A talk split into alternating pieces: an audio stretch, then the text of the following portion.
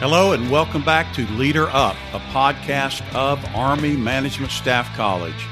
Leader Up is a professional conversation where we discuss a broad range of leadership and leader development topics with an emphasis on the Army civilian professional. I'm your host, David Howie. On today's episode of Leader Up, we've got a great guest who's going to talk about some very timely things that are going on within the Army Civilian Corps. This is Mr. David Brinkley, and he is a member of the Senior Executive Service, and he serves currently as the TRADOC G1, G4. And we're going to talk today uh, with Mr. Brinkley about the CES program in general and about a recent decision that was made uh, that is aimed at getting more supervisors into uh, CES courses. So, Mr. David Brinkley, welcome to Leader Up, and thank you for being here with us today. Yeah, it's my pleasure to join you today. Thank you. Looking forward to it. Thank you, and I, I know our I know you've got some uh, interesting stuff to share with our Leader Up audience. So, first first thing I'd like to do is just uh, before we dive into the the subject matter, just a little bit about your background, uh, what you've done in the past, and how you your path to becoming the TRADOC G1, G4. Yeah, thank you. I'd be glad to answer that. Um, well, I enlisted in the Army about 40 years ago. And uh, then as a specialist, I went to officer candidate school. And then I spent about 27 years as a commissioned officer. I retired as a colonel uh, and then became a, uh, a GS civilian.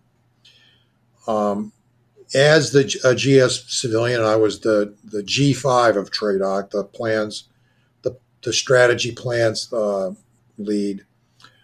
Um, I had an opportunity to uh, fill in for our departing executive, SES, who was the G3 slash 5 or one of the deputy G3s at TRADOC. So I filled in for that job for about eight months and then was encouraged to apply for it when it, you know, formally opened. I did, and I was selected and became a member of the uh, senior executive service. And then I spent the next several years in the TRADOC G3, you know, as uh, the deputy G3.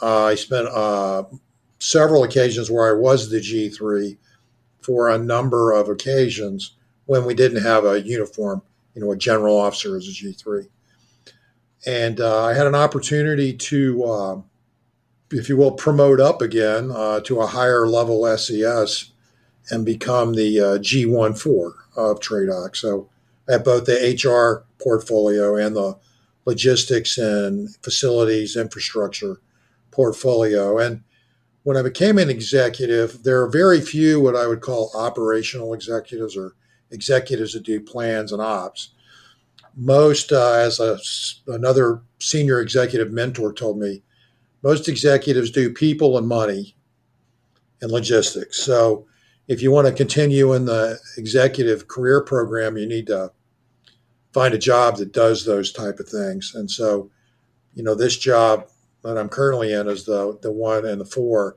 does both. I do HR as the, the G1 and I do, you know, the logistics support of TRADOC is the four. So that's kind of how I got here. I've been an executive for uh, almost 10 years now, and I've been a DA civilian for going on 13 years. And and today in in this episode of Leader Up, we're going to focus for the most part on your your role as the the TRADOC G1, and that's kind of where I want to start is talking about this decision that was made uh, on the 18th of November of 2021, uh, the ASA M&RA Civilian Enterprise Steering Committee made a decision, approved a decision that mandated that 80% of CES seats will be filled by supervisors and then the remaining 20% by what's referred to as aspiring leaders. And so, just what will TRADOC's role be in uh, enforcing that decision, and uh, and then what's TRADOC's role? What's TRADOC's view or opinion of that decision being made? Right. So, just Truth in Lending, I'm a member of that that committee, so I'm one of the ones that voted on making this happen. Uh, I uh, I guess I'll get at your questions kind of in reverse order. First off, I think it's a great move. We have a a significant issue in the Army Civilian Corps and getting our supervisors, in particularly, trained and educated at the level commensurate with whatever their their level is. You know, whether it's 14, 15, sevens. Um, we have a a reluctance of the civilian employee to want to go for a number of reasons to the education, and uh, and we frankly have a reluctance of supervisors to send their subordinates to uh, these these education venues, and, and so I wholeheartedly support, if you will, forcing the effort a little bit. One through this this uh, decision to make sure 80% of the slots are open to supervisors because we got to get the, that gap closed. Uh, how, what's TRADOC doing about it? Well, you know, since we we sort of the parent command for the you know the the Army Management Staff College, so you know was part of supporting a subordinate. But the other thing is, I mean, General Funk, the TRADOC commander, has been pretty straight up with his direct reports that hey, it's your job to develop your subordinates, both military and civilian. And so, um, you know, he's pushed us very hard, and we're pushing our, at least I know I am, uh, pushing our subordinates to get the proper level of training and education and supervision. And I mean, truth and a truth. Uh, I, I had a discussion with one of my GS 15 directors just this morning about the very same thing you know, but he needs to get the development he's supposed to have, and he needs to make sure his subordinates, you know, are at their levels, go through the same training. But I'm also tracking by name my subordinates that haven't done the required supervisory training, and then when they fall behind, they get to have developmental sessions with me that help reinforce that not only I support this, but that they need to support it and get after it and that's and and that's kind of something that uh, leaders at any level can do. Correct me if I'm wrong. Is just take stock of who in your organization has done their CES courses and who hasn't, and emphasize to them that that needs to happen. They need to go do that. Um, and you talked a little bit about General Funk, and I wanted to uh, go to kind of another topic that's related to something that he's done uh, with Army Management Staff College here, uh, and it's related to multi-domain operations. And he he authorized us, TRADOC authorized us to hire subject matter experts to enhance our ability to address MDO principles at Army Management Staff College. And so, uh, how do you see the role of civilians evolving in that in this MDO environment uh, and and how will civilians, the role of civilians, be different in the future given this MDO environment that we're working in? Right.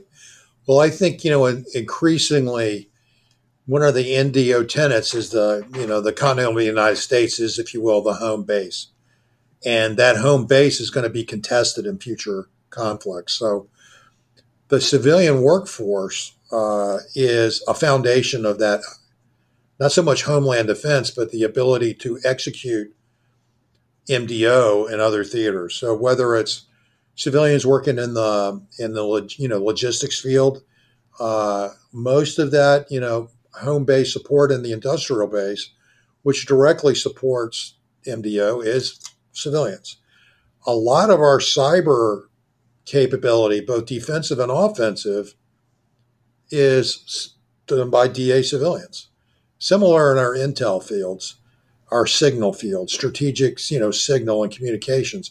That is increasingly the domain of the Army civilian, where, and that, frankly, their readiness to do, uh, if you will, their combat mission, even though they're going to be fighting from an office, you know, in the United States, um, is critical. And critical to that readiness no different than a military member going to professional military education. It's critical that those civilians not only get the technical training they need, but also the leader development training that uh, they need. Again, commensurate with their grade and their specialty. And as we're pushing more um, STEM type positions to be increasingly populated with civilians, uh, thereby creating the, you know, putting the uniforms, if you will, in the fighting elements, and the civilians are in the supporting elements. I, I, again, I think it's critical that these civilians get to uh, civilian education system and get get trained and educated at their levels in support of MDO. And I, I think that manifests itself with the approval to put the subject matter experts in the staff college to get after the MDO education. I mean, it's very similar to what we did with Airland Battle way back 30 years ago.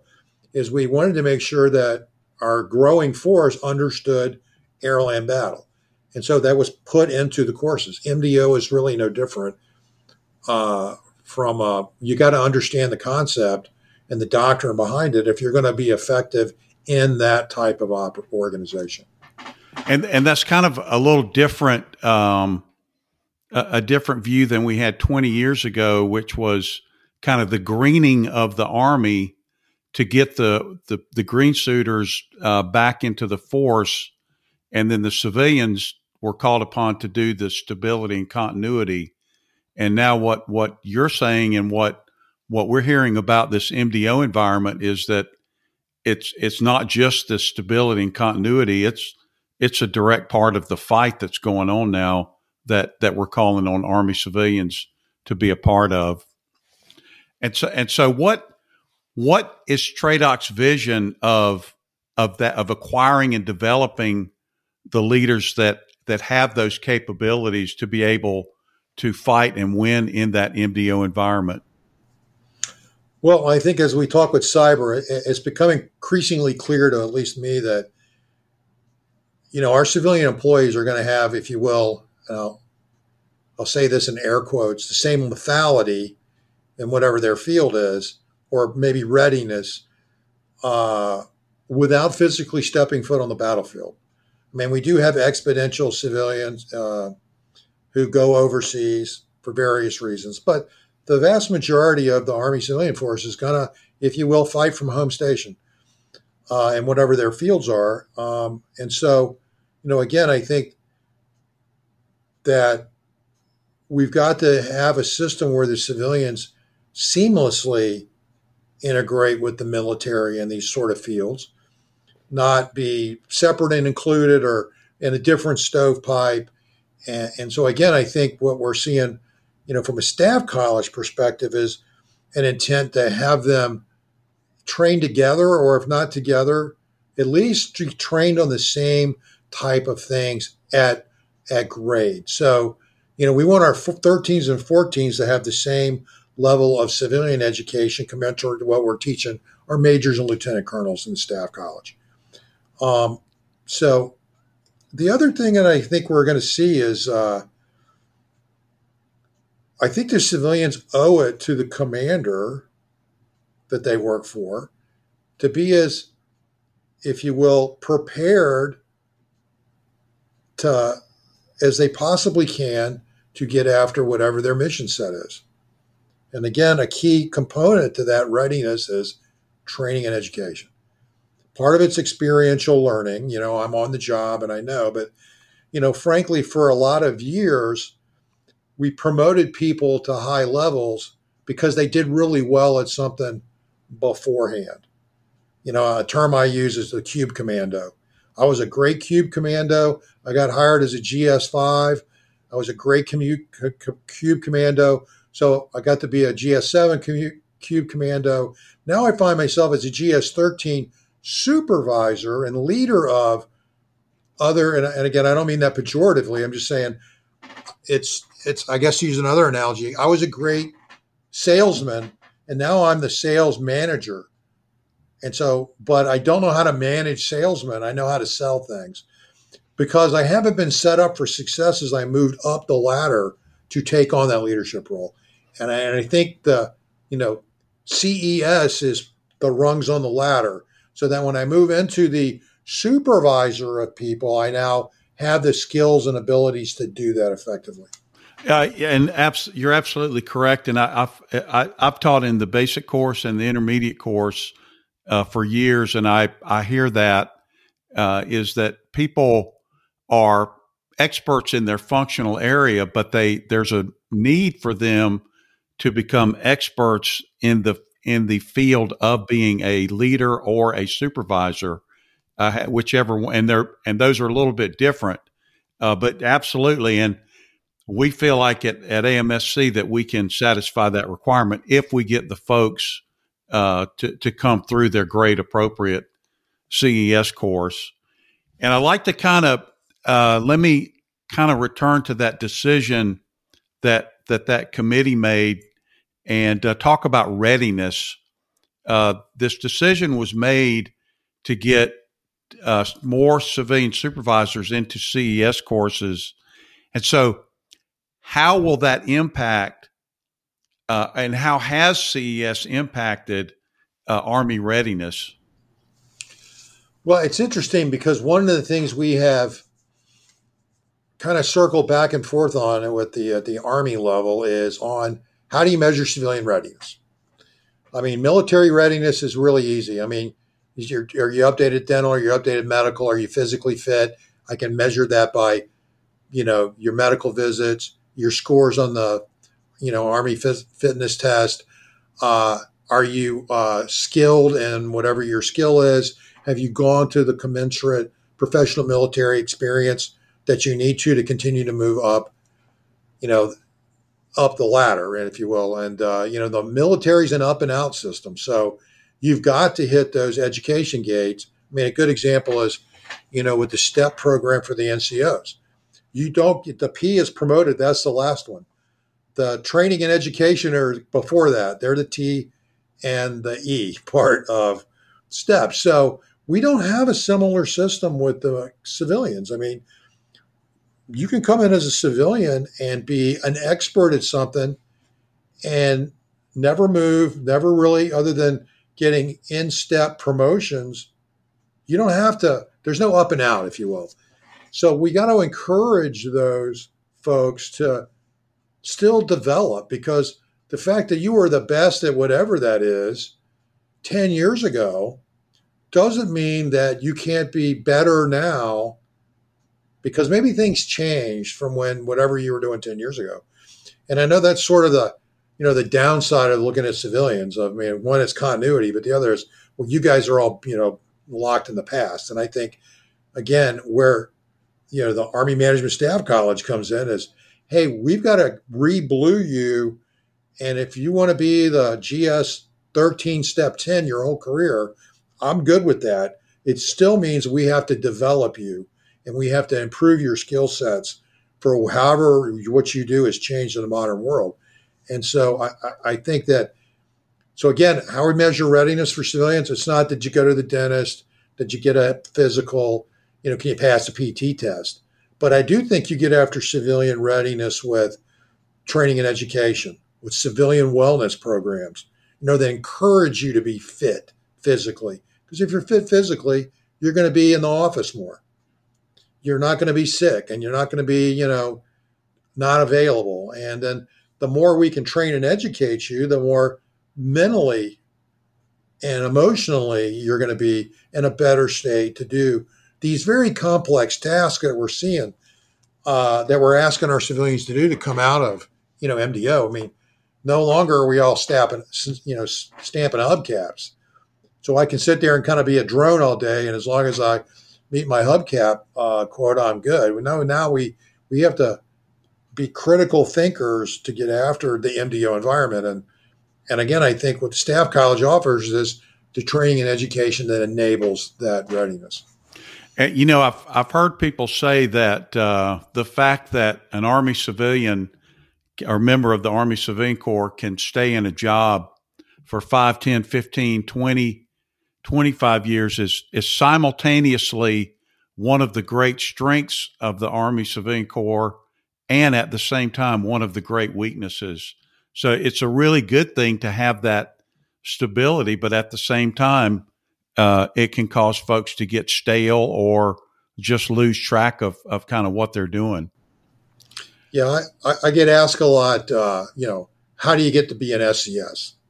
you know, or a GS15? And what I tell people is, well, there's two things.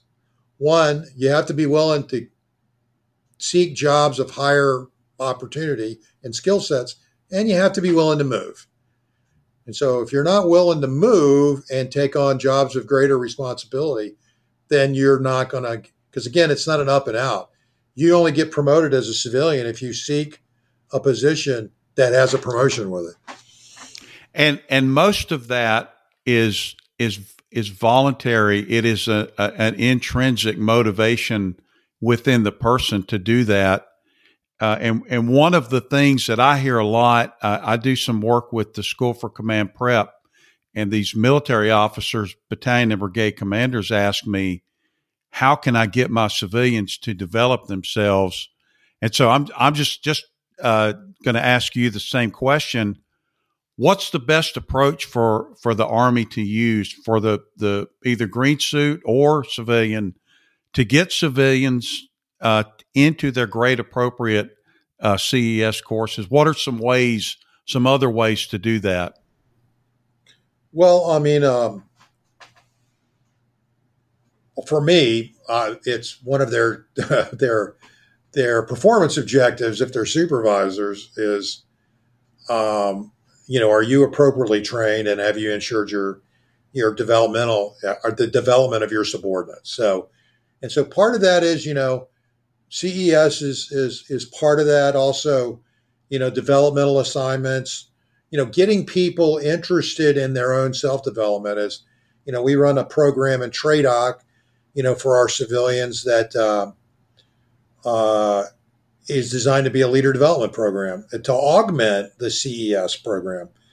Uh, we have, uh, you know, we're increasingly bringing in a lot of interns that are kind of junior for CES, but through their, you know, kind of local leader development programs, you can kind of prime the pump for them as they move up from the, you know, the four, five, seven arena into where now they need to go to to the basic course. And you can kind of build that up front with, hey, it's important that you continually get developed. And at different parts of your career, there are different opportunities. But I really think it goes back to the supervisor has got to buy into it and has got to see that as a way of improving their organization. And whether you're a a long term, I'm going to do this, whatever it is, forever, I got it. You still got to come up with a development program for them. CES is part of that. Uh, or hey, I think you're a mover up and you're a potential whatever, uh, you know, five, six years down the line. And for you to reach that, you're going to have to do this. And again, CES is part of that. You got to go to the basic course. You got to go to the advanced course. You ought to be competing for, you know, going to Command and General Staff College or going to the Army War College. Now, again, I know you send a civilian to the Army War College, they are in fact a loss to you.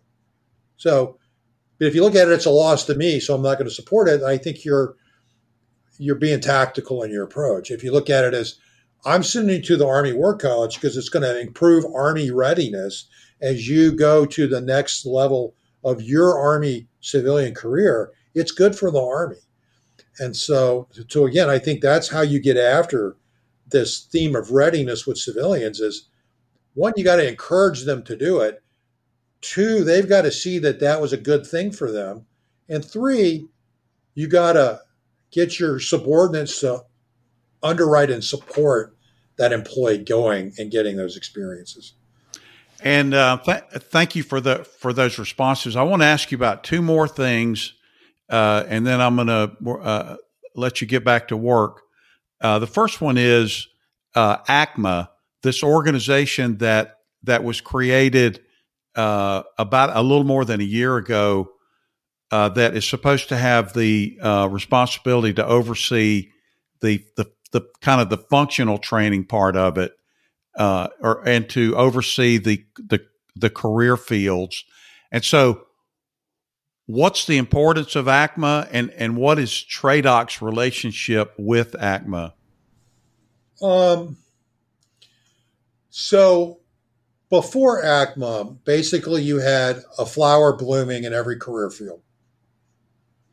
And some career fields did exceptionally well at developing training programs, getting funding to get the people in that career program trained. A perfect example of that is the Corps of Engineers, Career Program 18. They've got a program from GS1 to SES. It's well funded. They have direct hire authority. They have all kind of advanced civil schooling opportunities on top of the CES. It's well funded, it's well organized, it's well done.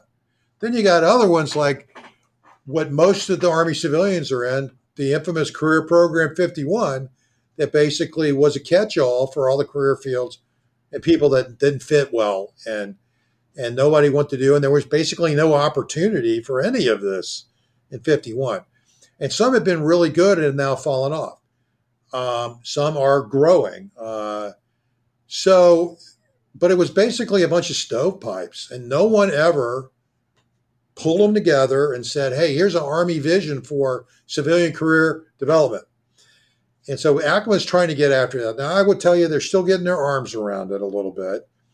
And uh, frankly, the field's kind of trying to learn through it as well. So, a career program that was very robust and well managed was Career Program 32, which is, you know, primarily your training developers and those kind of things in TRADOC. You know, that historically had been run from headquarters TRADOC. Very well done. It's now run from ACMA. And so uh, the person that used to run it from TRADOC those employees that worked for him that did CP32, they no longer work for him, they work with him. So he has got a significant job in advising ACMA on how Career Program 32 should go, but not in charge of it anymore. Um, and so, you know, there's some growing pains there. Um, I think anytime you can pull stovepipes together into one, I mean, I use a plumbing analogy. Once you get all the pipes connected to one manifold, you're going to get better flow. But the flow's got to work both ways. So, you know, the career programs that were strong before, they're still pretty strong. Uh, they are taking a look at what I would call the great amount of people in 51 and kind of deciding should you be more in this career program or that one? And I think that's all good work. Um, to to get after it. And so, I, do I think it'll be a good thing? Yes. Uh, they're but they're still kind of growing into their role, and uh, and you know, I, I, I see some bright light coming down the tunnel, and I guess I don't really think it's the train yet. I think it's we're getting to the edge of the tunnel, and and we'll see. I mean, the biggest issue with most of the career program functional training was funding. And those that got a lot of funding did really well. Those that did not get a lot of funding did not. But we're trying to, you know, the other thing they picked up was the intern program, and we are vastly expanding the intern program within TRADOC um, because we see that as the way to the future. I mean, most of my employees are retirement eligible. Most of TRADOC's employees are retirement eligible. Most of the Department of the Army's civilian employees are retirement eligible. So, how do you get new blood in, which means you get new thinking, new experiences, and it helps you get away from the stagnant, stale, you know, here's how we did it in the Cold War kind of thing that you hear periodically. And it's through the interns. So, and so again, as we work through those interns, which are funded through the career programs for the most part, I mean, there's a multitude of career of intern programs you know, we kind of have to work each one of those as almost a, a bespoke item where I would like to get it to where it's like, hey, we're bringing them in. Here's the program. And whether we're bringing them in here at Fort Eustis or bringing them in at, at Fort Leavenworth, if they're in this career program, this is how it works. And we're still a little bit of rolling our own for each individual one. But again, that's getting better. I think we're teaming with a number of major universities to get interns in because again, I think that's the Department of the Army civilian of the future. And I would tell you these these young people are all about career development. Because I'm coming back to you know your job in the Army Staff Management, the Army Management Staff College. They really want to get development and have new experiences and different experiences. And if you can't provide that to them, they leave government service like that. They're not staying around for 20 years if if we don't keep them excited about it. And how you do that is through the the you know education and training process. And and that's that's a, a generational issue also because people of uh, maybe an older generation are looking for security and stability in a career, whereas younger folks, I know sometimes I hear my son talk about job satisfaction mm-hmm. is is more important than that stability thing that uh, that maybe an older generation focused on. Yep. So these people want to be developed, and and they want to have uh, they want to do work that has has great meaning, um, either for themselves or for the community that they uh, are supporting. Yeah, and I, I'd be honest with you, with the interns we've had, I've been super impressed with them. I mean, they are they are excited. They uh, um, they want to learn. They're willing to take on new challenges, and frankly, they're to the chagrin of some of my 12s and 13s, they're solving problems pretty quickly that some of my folks have been like struggling with for a while, and just because they they kind of have a fresh look at things and go, well, what about this? And we all go, we never thought of that. And so to me, it's great. But again, I, the, I, I think we owe it to them to develop them. And, and again, working through that with ACMA, because again, ACMA is a little bit still, well, this is how we used to, we wanted to do business in the old way. Well, you're not in the old way anymore. So you got to kind of revise some of your thoughts on program development as well. And so when uh, when when I asked you about ACMA, I said I had two more questions. So now yep. I'm I'm kind of down to my last one, and the last question is this: uh, You're a member of the uh, the Senior Executive Service, and so the symbol of that is that keystone that's in the center of an arch. And so, uh, just from from your perspective, what does that keystone symbolize? What does it mean to you uh, for for that for folks in in in the senior executive service to to be represented by that uh, image? Right. I mean, a slightly funny aside is General Perkins one time told me it was the best military symbology because it represented a full beer glass. Uh, but uh, really, the reason they came up with the design when they established the uh, senior executive service in the 70s because originally uh, in the in, you know before the senior executive service i'd be a gs 17 you know? Um, but they wanted to establish a flag officer level of civilians much like general officers do for the military. And so that keystone is designed to represent i mean if you you understand what keystones do from an engineering perspective, that's what holds the arch up. And so if the arch is the civilian workforce, what keeps it from crumbling is that keystone that locks it in. Uh, and that's why there's one keystone, but many other stones in the arch. So I think, you know, from an executive standpoint, you know, our job is to make sure that that arch stays locked and strong. And because that arch that's is the civilian foundation that underpins Army success. So, you know, so again, we go back to MDO, you know, we're the foundation that allows, you know, you to go do what you need to do from an MDO standpoint on the uniform side. But again, I think where the SES has come in is, you know, we're what blocks that arch up and makes it so strong. So it can take the pressure uh, that's put on it and, and, and survive. Okay, well, Mr. David Brinkley, thank you so much for uh, being with us today on Leader Up and uh, talking about all of these issues. I know uh, you've helped uh, a lot of folks out in the Leader Up audience understand some of these things a little more clearly. So, thank you for your time, sir. We do appreciate it. No, and it was a pleasure being with you again. And, uh, you know, if there's an opportunity for me to come back, on another subject, feel free. I would love to join you again. Thank you very much. Okay, thank you. And so, Leader Up audience, you just heard uh, Mr. David Brinkley from TRADOC talking about the uh, civilian education system. And so, if you are a supervisor out there, find out the status of your folks regarding their CES courses And if they haven't done them, encourage them to go.